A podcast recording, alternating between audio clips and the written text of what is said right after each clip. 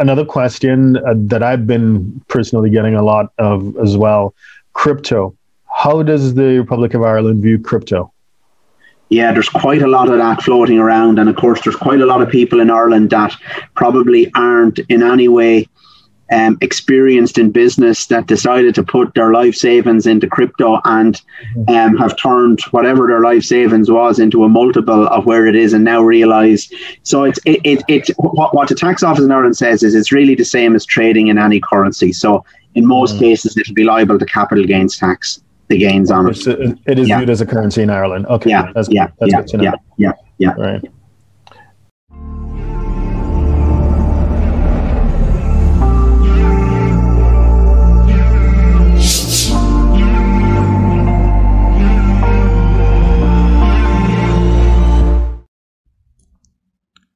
Please subscribe, like, share, and comment below. Our books and upcoming event are available at htj.tax.